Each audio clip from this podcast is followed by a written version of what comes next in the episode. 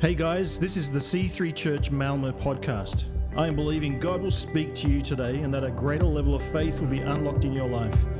For more information about C3 Church, go to c3malmo.se. God bless. So, uh, the subtitle to, to my message today, uh, to the overall series, uh, Faith That Works, is um, uh, Living by Faith One Practical Step at a Time. So, one practical step at a time. So, the, the, as Justin mentioned, the series that we are busy with today comes out of the books of, of book of James. So, uh, so James, uh, found near the end of the Bible, has uh, some really profound messages uh, that we would like to touch on in this series. And today I'm going to be speaking out of James 2, verses uh, 14 to 26. So I'm going to unpack it in, in three different parts. So hopefully within the next half an hour, you'll be able to get something from it. A couple of meat, a bit of meat on the bone hopefully something to apply and also transform your life. So let's go into that piece of scripture. So I'm going to read it through so that we set the foundation uh, for the message laying ahead. So it goes like so. You guys, you got your paperbacks or you got your digital versions. Please open up uh, with me. If you don't have those, it is on the screen as well. So I'm reading uh, the New Living Translation, and it goes like this: What good is it, dear brothers and sisters, if you say you have faith? But you don't show it by your actions. Can that kind of faith save anyone? Suppose you see a brother and sister who have no food or clothing, and you say goodbye and have a good day, stay warm and eat well, but then you don't give the person any food or, or clothing. You know, what, what good does that do? So you see, faith by itself isn't enough unless it produces good deeds. It is dead and useless. Now, someone may argue some people have faith and others have good deeds, but I say, how can you, uh, uh, sorry, I, but I say, how can you show me your faith if you don't have good deeds? I will show you my faith by my good deeds. You say you have faith, for you believe that there is one God. Good for you. Even the demons believe this, and they tremble in terror. How foolish. Can't you see that faith without good deeds is useless? Don't you remember that your ancestors Abraham was shown to be, the, to be right with God by his actions when he offered his son Isaac on the altar? You see, his faith and his actions worked together. His actions made his faith complete. And so it happened, just as the scriptures say Adam believed God, and God counted him as righteous because of his faith. He was even called a friend of God. So you see here, so, so you see, we are shown to be right with God by what we do and not by faith alone.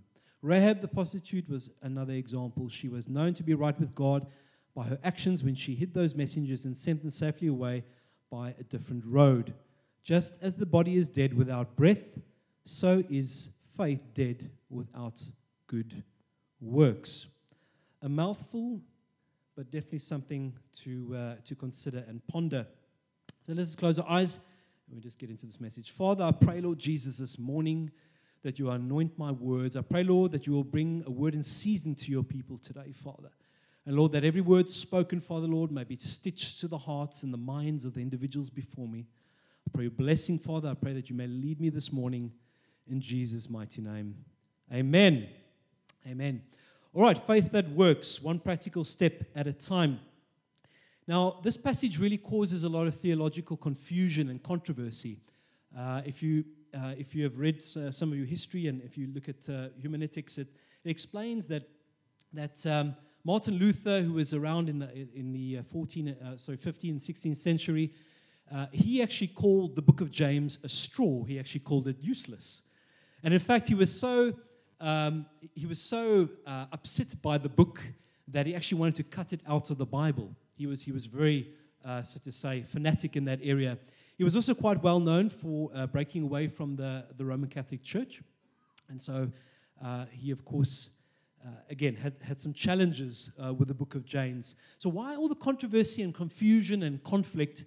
Um, and, and there are these two perceived controversial topics. Um, so Paul speaks about it uh, in Romans, and also James speaks about it in his book that he's written. So let's actually go through these two passages briefly and I'll just try and hopefully bring some light on, uh, on the topic. So in Romans 3, verses uh, 28, uh, Paul says this So you are made right with God through faith and not by obeying the law or doing works or, or religious proceedings, right? That's what Paul says. Now, James says in, uh, in James 2, verse 17, he says, So you see, by faith by itself isn't enough unless you, you, it produces good deeds, it is dead and useless. So it seems like there's a bit of a conflict over here, right? So Paul is saying one thing uh, that, you know, guys, it's, it's, uh, it's by faith alone that you will be saved. But then James says, no, but it's not only by faith, it's, it's by your deeds coupled to your faith. So it seems like there's a conflict over here. But listen carefully.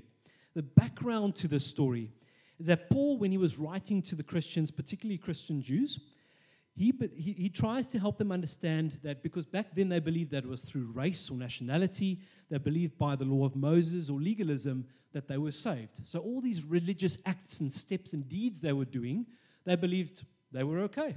No problem. Heaven, here's my ticket, here we go.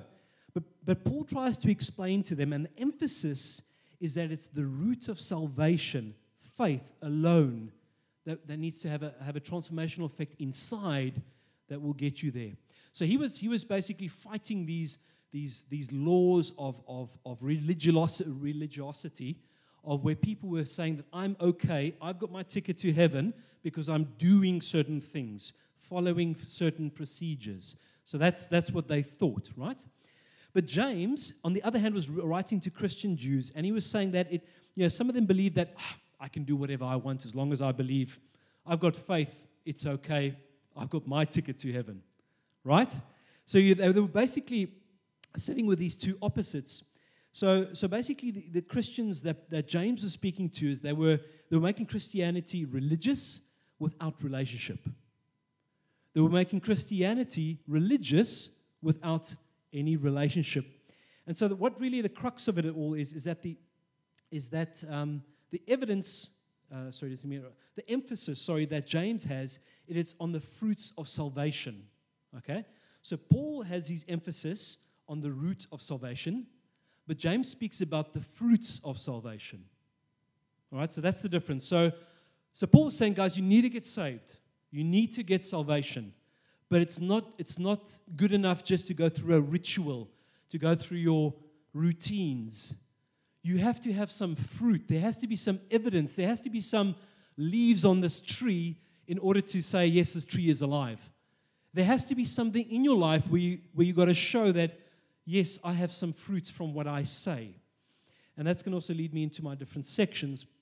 But Paul basically said, uses the word works, and he's talking about Jewish circumcision and also legalism, so acts of law.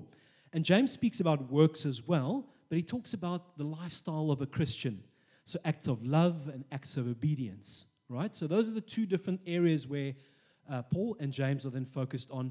So James again, so so Paul's trying to address the um, the acts of, of the law, and James tries to address address the fact that there is no um, there, there's no acts of love or obedience that are taking place, and you need to do that in order to fulfill faith by its definition.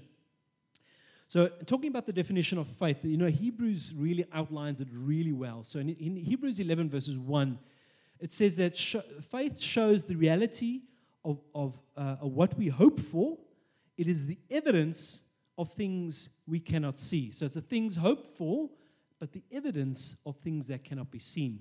So, we talk about definition of faith.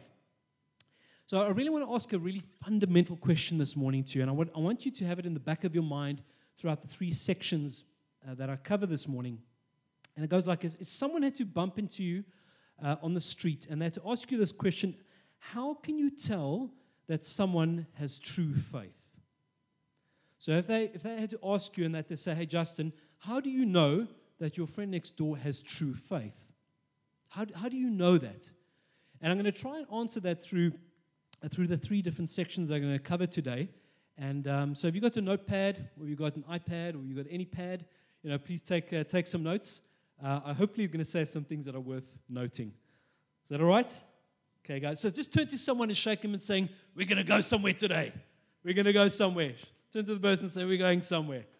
All right? Good. Fantastic. Okay, so my first point is um, the title of it is Dead, uh, Dead Works or Dead Faith. So verses 14 to 17. So James asks a couple of questions. So in verse 14 specifically, says, What good is it, dear brothers and sisters, that you say you have faith, but you don't show it by your actions? Question mark. Can that kind of faith actually save anyone? Does that kind of faith that you just talk about actually eventualize into salvation? Right? So that, that's, that's really what James is busy asking here. He asks it. And um, so he's not saying that if someone has faith, he's, he, he's talking about does someone say that they have faith? And so there is a difference between talking about saying that you have faith and also projecting faith from your life in a very practical way. So it's, it's for me, it's just lip service. I, you know, I work in a corporate, uh, work, you know, where there's you know, uh, 24,000 people working there, and, and, and there's a lot of, I hear a lot of lip service. Oh, we're going to do this, we're going to do that, and, and there's a lot of, lot of people with really good intentions, really good intentions. Oh, yeah, I can give that to them. But what I, what I do see is a lack of action, a lot of a lack of stepping into the words. And so, um, so this is also what this passage is, is trying to cover. Is that James is trying to say, guys, you know, there's a lot of people that say a lot of things, that say that I have a faith, but, but show me the evidence of that. Sh- show me the evidence of the things that you proclaim and you profess and you claim over your life. Show, show me, show me. And um, so, so that's really what it's about. And, and, he, and he says, you know, can this, can this type of faith save someone? Someone who only talks about being saved? And of course, the answer is no. In verse 15 to 16, he says this Suppose you see a brother or a sister who has no food or clothing, and you say, Goodbye, have a good day, be warm and be well, and you don't give that person any food or clothing. No, what, what, what good is that? Well, what good is that? You know, a desperate situation requires an immediate response. So when you see, I mean, we, um, you know, when Christel and myself were living in South Africa a few years ago, um, we used to keep you know, uh, South Africa is a little bit different in terms of, of, of social status and, and, and, and uh, setting and, and so forth. So there'd be many people standing at the traffic lights, you know, begging for money. And uh, instead of giving them money, you know, we would, we would have cans of food uh, in the passenger seat uh, or, or at, uh, at the feet. And we would hand them a can and we say, you know, may Christ be with you, or bless you, hope the Lord blesses you, and have a wonderful day. Here's a can of food. So it wasn't just, you know, again, it wasn't just lip service, but it was something that we, that we practically did. We said, here's a can of food. You're probably pretty hungry, standing in the scorching sun or a drink or whatever it may be. So, so again, it was just something that was challenged, that this, this piece of passage challenged us uh, back in our lives. Um, so it's of course not just saying the right things or having some having the right intention, but there has to be some right action coupled to that. Your, your body uh, and, and the works that you uh, that you do need to be aligned with what you say and what you believe and what you project. So James concludes this uh, in this point by saying in verse 17 So you see, faith by itself isn't enough. Unless it produces good deeds, it is dead and useless. Now, there's a very good Greek word, and I don't know if uh, Yvonne's father is over here because he corrected me last time, but I did look it up uh, uh, again. So there's, a, there's the word uh, dead uh, in Greek that says um, nerekos, or uh, unfruitful, means uh, agonos. So medikos and aragon, aragonos are two words used for dead or barren or unfruitful, unproductive. And so it's important that, you know, if you have that type of faith, that type of faith describes the condition of your faith and is not accompanied by, by works. That type of faith, it's not accompanied by works. Mykonos. So, so that, that, that, that, is, that is really what, what Paul tries to highlight, uh, sorry, what James tries to highlight here, is that it's important to couple, you know, what you say to what you do. Um, so, so true faith can never be alone. It must be accompanied with, with these works. Uh, and so, really, a really uh, clear illustration uh, is from a guy, as a Frenchman. Um, he, he was around in the 1800s. So, um, in September of, of 1860, a guy called uh, Charles Blondin, you can bring those pictures up. So he, he was a tight walk roper, a, a tight rope walker. Yes, tight rope walker. Uh, he, and he, what he did is that he, he walked across the Niagara Falls uh, for, uh, it was 1,100 uh, feet long, the rope that he was walking across, 160 feet high above the, uh, the Niagara Falls. And so back in the day, I mean, there weren't many circuses, so I guess this was sort of the modern day circus trick. And he, of course, got a lot of attention. There were people that coming from, from wide and far to come take a look at this crazy Frenchman to see what he's doing. And uh, so, they, so he stood on one side and he crossed, and people were applauding, and he did all kinds of crazy things. He, was, um, he, was, uh, he went over on a sack as well, too, inside of a sack. Uh, he did it blindfolded once before. He did it on a bicycle. He did it at night once before. Uh, he actually, crazy enough, he did it while uh, cooking an omelet on a stove while he was pushing this over on a tightrope. Don't, yeah, if you don't believe me, consult Google. It's there. And, and the one time, he actually he was pushing a wheelbarrow with a sack of potatoes over this rope to the other side. And when he when he arrived at the other side, the people were applauding and they were like, "Wow, you're the greatest uh, uh, tightrope walker that the world has ever seen." And, uh, and, and he was applauding, and, he, and uh, so basically, what he said to them is, "Do you guys think I could put a person in this barrow, in this wheelbarrow and push them over?" Yes, we think you can. And uh, and he said, "Okay, who's first? And, and everyone went silent. Everyone went silent. And, and, and this is such a unique illustration and capturing how faith actually is. So a lot of people are cheering this guy on, saying, Yes, we believe you, we believe it can be done. We've seen it with our own eyes that you have that you have pushed a sack of potatoes over, you've cooked an omelet across this tightrope, but but yet I don't trust you enough to push me across in that barrel, in that wheelbarrow barrow and that, that's a little bit of what, what faith is about is that we've seen it, we believe it, but we need to act, right? We need to get into that wheelbarrow and cross that tightrope. Because it's, it's tough, guys. I know it's tough sometimes to sit there and, and talk, and it's all nice and so on, but we need to start putting action to our words. We need to start realizing that it's not just the lip service that is going to get us from A to B, that's not going to produce salvation, it's not going to produce salvation in other people's lives it has to be coupled to action. So, again, faith is not just a matter of what we say with our lips, but it involves uh, in what we do with our lives. It's what we do with our lives that truly, truly matters. Are you at a place where you people can count on you? What type of place and fellowship are you? Are you the type of guy that says, hey, you know, phone me at any time of the night if you're in trouble? W- will that person be phoning you? Does, does, your, does your actions and your behavior, do they link up together? So my second point, it's a little bit of a strange uh, title, uh, so bear with me, you'll see what I mean.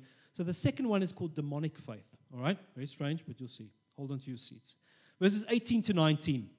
Verse 18 specifically, uh, James says this. He says, Now someone may argue, some people have faith and others have good works.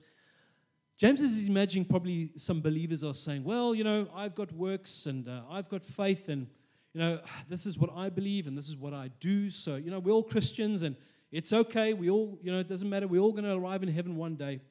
But James challenges and he says, show me your faith apart from your works. Show me. He, he, he's very provocative. He's very challenging. He says, show me. Show, show me how it's possible that you can have faith without any good deeds coupled to that. Please, I, want to see the evidence. I want to see the evidence. And um, so uh, it's super important that we, that we come to a place of, of really coupling the things that we do to the things that we say. And, and James, of course, says it's impossible. It's impossible. And so faith really is like calories, right? You, you don't know they're there, but you can see the results, right? Faith is like calories. You don't know they're there, but they, you can see the results. And uh, for me, it's important um, that when I, for me, I, I, consider health really important. Uh, I think most, most of us, or all of us do. And um, so when I make a statement like that, I, when I say that health is important, right? Okay, so what, what does that mean? What are the things that I need to do in order to substantiate that, that statement? I need to then, of course, eat correctly, right? Probably some good food, yeah, McDonald's or Burger King every night, probably not a good idea. I need to, I need to rest, so I, I make sure that at least I get seven hours, I can't say un, un, uninterrupted because we have some individuals who like to wake us up most nights. Um, but seven hours of sleep. I say that I want to exercise at least, to do some exercise, get the body in shape, right? Doing something. Uh, I've been cleaning the garden uh, a lot recently, so I did lose a few kilograms doing that. And then also some regular health checks to see, you know, is all the things that you're doing, you know, resulting in something. And so the same way is that when we make a statement like, I, I believe in Christ, I have faith. Okay, but sh- sh- show me. Well, what are the things that you're doing to substantiate that claim or that statement? And so for me, that's super important. And, and what Paul, uh, what James also says is that you can't see faith, but you can see the, the results of faith. And I think that's so important. Um, and he makes this challenge I will show you my faith by my works. I will show you. He was very bold. I, he says, I will show you my faith by my works. And so, what James is really referring to over here, and I alluded to it a little bit earlier, but it's about, you know, the, the acts coupled to the faith are, are acts of love, acts of obedience. So when people look at your life and they say, you know, Christelle, do we, do we see, you know, faith in your life? You know, do we see faith in your life? Do we see, do we see love? Do we see obedience? Do we see, do we see the evidence of, of it? Uh, I think it was John F. Kennedy, Kennedy in one of his books he wrote. Um, he said that uh, if he was arrested, he's not sure there would be enough evidence. And someone asked him, "Are you uh, are you, are, do you have enough evidence to prove that you're a Christian? He, he wrote that in one of his books. And, and, and, it's, and it, he, it made me think a little bit is there enough evidence? If someone arrested me for being a Christian, is there enough evidence for that? Am I doing enough things in order to claim that I'm a Christian? And so I think for me that that is really what it's coupled to. It's these acts of love, these acts of obedience, and what James is referring to when he talks about works or the things that you need to do to, again, substantiate your faith. It's good to be a believer. Uh, it's good to be a believer and say that I believe in God. Of course, um, the mere existence of God is it sufficient? That claim. You know, James really, and, and, this is what where the title that I have um, uh, makes sense is that he, he, he mentions over here in, in verses 19 specifically, even the demons believe and shudder or tremble or are afraid. So, so they believe as well even they believe. So, so again, just uh, in light of what, what Paul was saying in Romans, that it's, that it's not enough just to say, I believe in God, or to, so, or, sorry, in, in, in James, so what James is saying, it's not enough just to say, it's important to actually have some acts coupled to it. So Matthew, Matthew 8, verses 29, we see over there uh, that, uh, that Matthew writes, he says, They began screaming at him, so it's demons, uh, and Him being Christ. Why are you interfering with us, Son of God? Have you come here to torture us before God's appointed time? So, guys, even the devil believes in God. Even his demons tremble because they know of his majestic existence, his majesty. They, they believe and they, they know he exists. And so the devils are, of course, well, well informed, but they're not transformed. So that's what's supposed to take place in our lives. We're supposed to be at a place that, yes, we're informed, but there's also a transformation that has to take place. And for me, that is, that is what, uh, what James is trying to say here. The mere profession of your faith is not enough to get, sol- get you uh, to a place of salvation. The mere claim, the mere statement, the mere profession, the mere, uh, the mere uh, announcement of that, that you believe is, is not enough. Being a Christian involves believing in Christ, but also living for Christ. I think that's so, so important that the, the two go hand in hand. It's a marriage, it's, it's a body and soul. Without the other, it, it's, there's no existence, there's no life. Um, so, again, faith must result in life, life transformation. I love what, what, uh, what Matthew writes over here uh, in chapter 5, verses 16. He says, Jesus said, In the same way, let your good deeds shine out for all to see so that everyone will praise your heavenly Father. In the same way, let your deeds shine out for all those to see, so that everyone will praise your heavenly Father. So again, guys, it's so it's also very clear the motivation behind the deeds as well. It's not, of course, for self-justification or, or self-proclamation, but it's also to make sure the, the main reason is, of course, that our Heavenly Father uh, gets the credit uh, for it. Um, so, so do, do people, when they see you, do they see Christ in you? That's, an, that's another question I want to ask.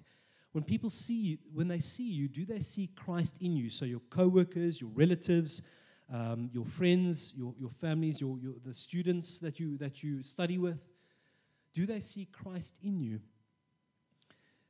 A couple of years ago, I, I, gave my life to Christ, close to, to 20 now. And um, in the beginning, I was, I was very vocal, of course, about my, uh, about my conversion or my, my discovery. And uh, yeah, I, my family weren't really excited as, as much as I was. Um, I was, I was yeah, quite excited. Um, and then I decided, okay, you know, look, that strategy of trying to get them excited is not working. It's not, uh, they don't seem to catch this flame and, and, the words that I'm using and the, and the rhetoric that I use. But so then, so then I decided, okay, I'm, I'm going to let my life and the actions in my life do the talking. Now, it's been a very long journey, 15 years uh, since, that my life, and I'm not saying I'm perfect in any way, I've got many flaws, Christelle knows all of them. Uh, and uh, it, it's important that, that, that your life does the talking for you. There's a very good saying is that you know, actions speak louder than words. That, that's a very, it's a very common phrase. You hear it quite often. And I, I allowed my life over 15 years to show to my family members what it means to walk the walk and not just to talk. And um, I wouldn't, again, uh, you know, our, our, marriage is pretty good, I guess. Uh, we, yeah, we've got, we got a third child on the way, so that's something. Um, it, you know, we have, uh, we have relatively stable finances. Um, but if I, if I look at my family's lives, I look at my siblings, if I look at my, my mother, my father, uh, you know, not quite stable relations and finances. And, and, I, and I, I can truly, I, I, can truly only attribute it to the, to the, to the works uh, that I believe that I'm exercising in my life according to my faith. And for me, that's so important. And they see it. They actually, they actually comment on it. They actually comment on our lives and say that, guys, you know, there's clearly something different about your lives. We see Christ in your lives. And they first to acknowledge it. They started, some of them have been going to church as well, too, because of our lives, I believe at least.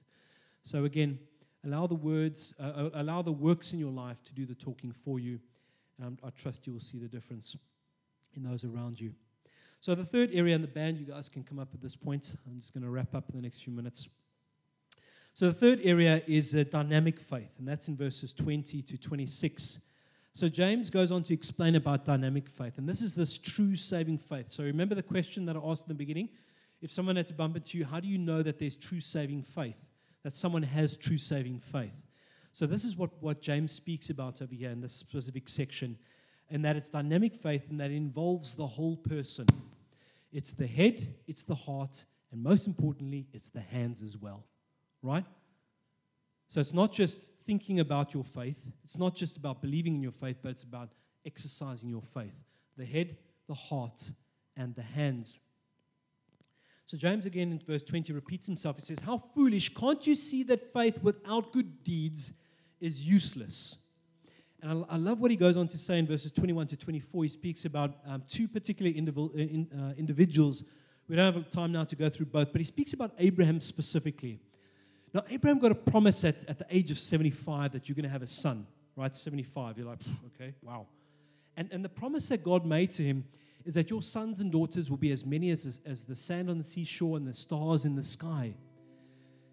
Abraham had to wait another 25 years before that, that, uh, that promise actually came true. So, age 100 or 99, he, he had a son with Sarah. But this is, this is something God told him at, 70, at 75 is this is the promise, Abraham, that I'm going to give to you is that your children will be as many as the sand on the seashore and the stars in the sky. And so when, when the Lord required of him to take his only son that was born to him at 99 or 100 to the mountain and sacrifice him, he was like, Lord, I'll do it. Got up early, packed the donkey, here we go. But I believe that, that Abraham, and also speaks about it in, in, um, in Hebrews 11, that Abraham knew that God had a plan.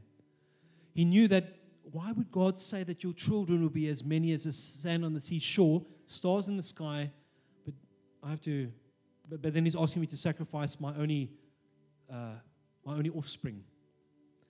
Abraham understood. He understood God's plan. He understood the test that was before him. And actually, the word says that through his obedience, it was the evidence of God in his life. Faith alone, sorry, faith has made him perfect in his obedience. So, again, guys, this is what James is talking about. It's about this, these acts of obedience, these acts of love. And just shortly on, um, in, uh, we also have the one section where we have the Good Samaritan as well, too, where we speak about these acts of love where the priest and, and the Levite just walked by and looked at this, uh, this man that was robbed next to the road. And um, yeah, they were religious individuals.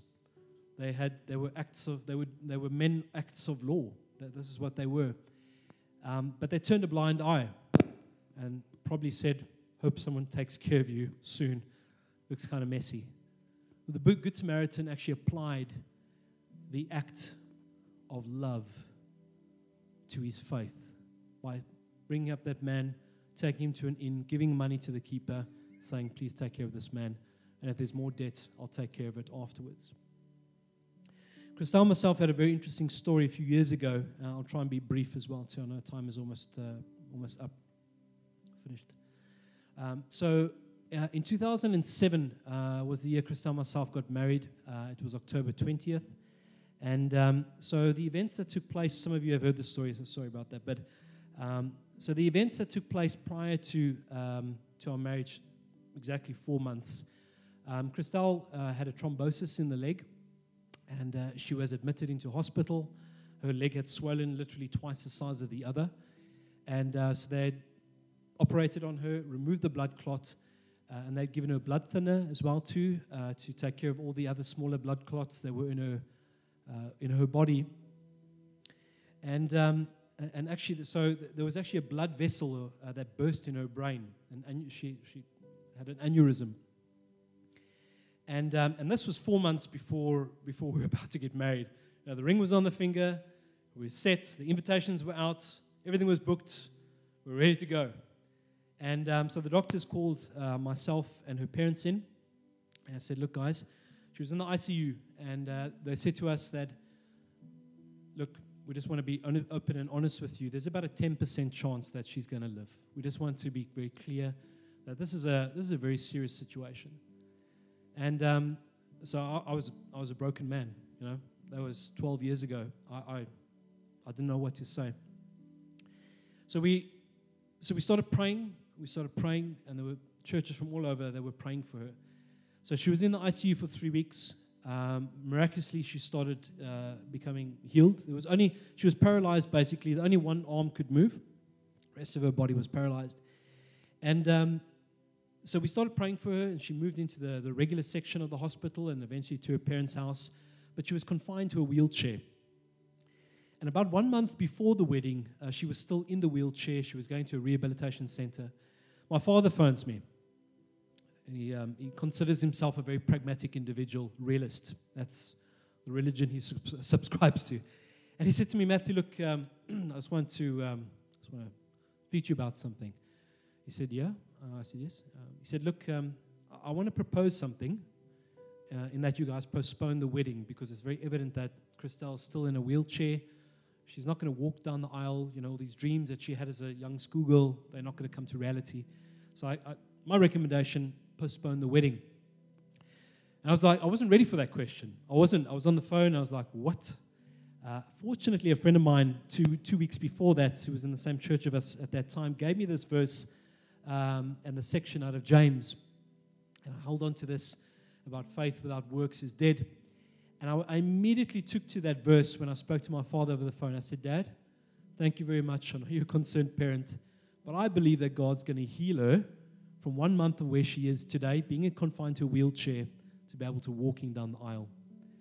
And we prayed and we prayed and we prayed, and she went from, uh, from the wheelchair to crutches to one crutch. And, form, uh, and a month later, she actually walked down the aisle holding onto her father's arm. And the, and the crux of my story, and the point of the story is that, is I, that I, was, I felt the Lord telling me, Matthew, keep that wedding date. Keep that wedding date. And, and uh, in, in, all, in all naturalness, I was, I was crazy. I mean, to continue to do that, I mean, the evidence is in front of me. my wife's in a wheelchair. And, um, and I really felt that the Lord honored that, that obedience of mine, saying, oh, We're going to keep the wedding date, we're going to push through with it. And she walked down the aisle, and it was a beautiful day. Lots of tears in everyone's eyes, and it was amazing. It was really amazing. Faith and works are like the body and the spirit. Apart from each other, the body is dead. Faith without works is dead because it reveals, uh, faith without works is dead because it reveals the heart that has not been transformed. I think that statement is really, really true. Is that you say that you believe, but if there's no transformation, then the heart is dead, really, in that area. I really believe that there has to be an outworking of your faith in this area. So I actually just want to close over here right now on this topic and saying that, guys, and challenge you and put this question to you. You know, what kind of faith do you have? Do you have dead faith, demonic faith, or do you have dynamic faith?